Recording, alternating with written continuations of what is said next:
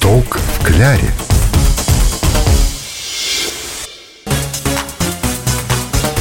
Приветствую всех, кто настроился на волну маяка. Самое время поговорить о том, как быстро и вкусно приготовить что-нибудь оригинальное. В студии Елена Яковлева. И Анатолий Тиханов. Сниток в кляре.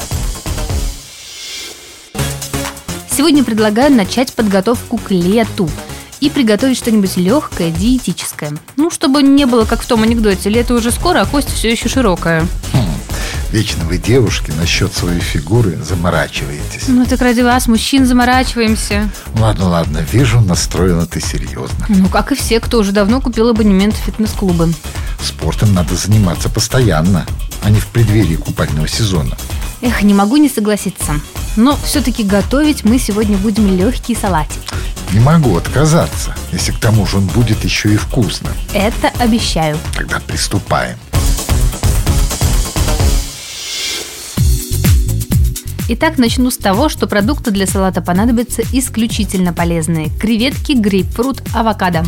Авокадо разрезаем пополам и осторожно снимаем кожицу. В этой чашечке мы будем сервировать наш салатик. А часть авокадо нарезаем кусочками. Это будет составляющая салата. И приступаем к грейпфруту. который, кстати, можно успешно заменить апельсином. Так вот, берем мякоть любого из этих фруктов и нарезаем кусочками. А в это время уже успели разморозиться креветки. Штуки 4 на одну порцию достаточно. Очищаем их и нарезаем небольшими кусочками. Осталось только все смешать и заправить. Сбрызнем наш салатик оливковым маслом, соком лайма или лимона. И добавим щепотку молотого перца. И готово. Осталось все переложить в нашу импровизированную чашечку из авокадо. И подавать, украсив листочками мяты. Надеюсь, все, кто хочет быть в отличной форме, этим летом нас услышали и записали рецепт. Ну а если нет, тогда найдете его на нашем сайте gtrkpskov.ru в разделе «Радио Маяк». Сегодня мы готовили легкий диетический салат с креветками и грейпфрутом.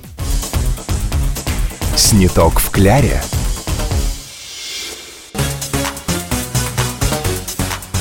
С вами были Елена Яковлева. И радиогурман Анатолий Тиханов.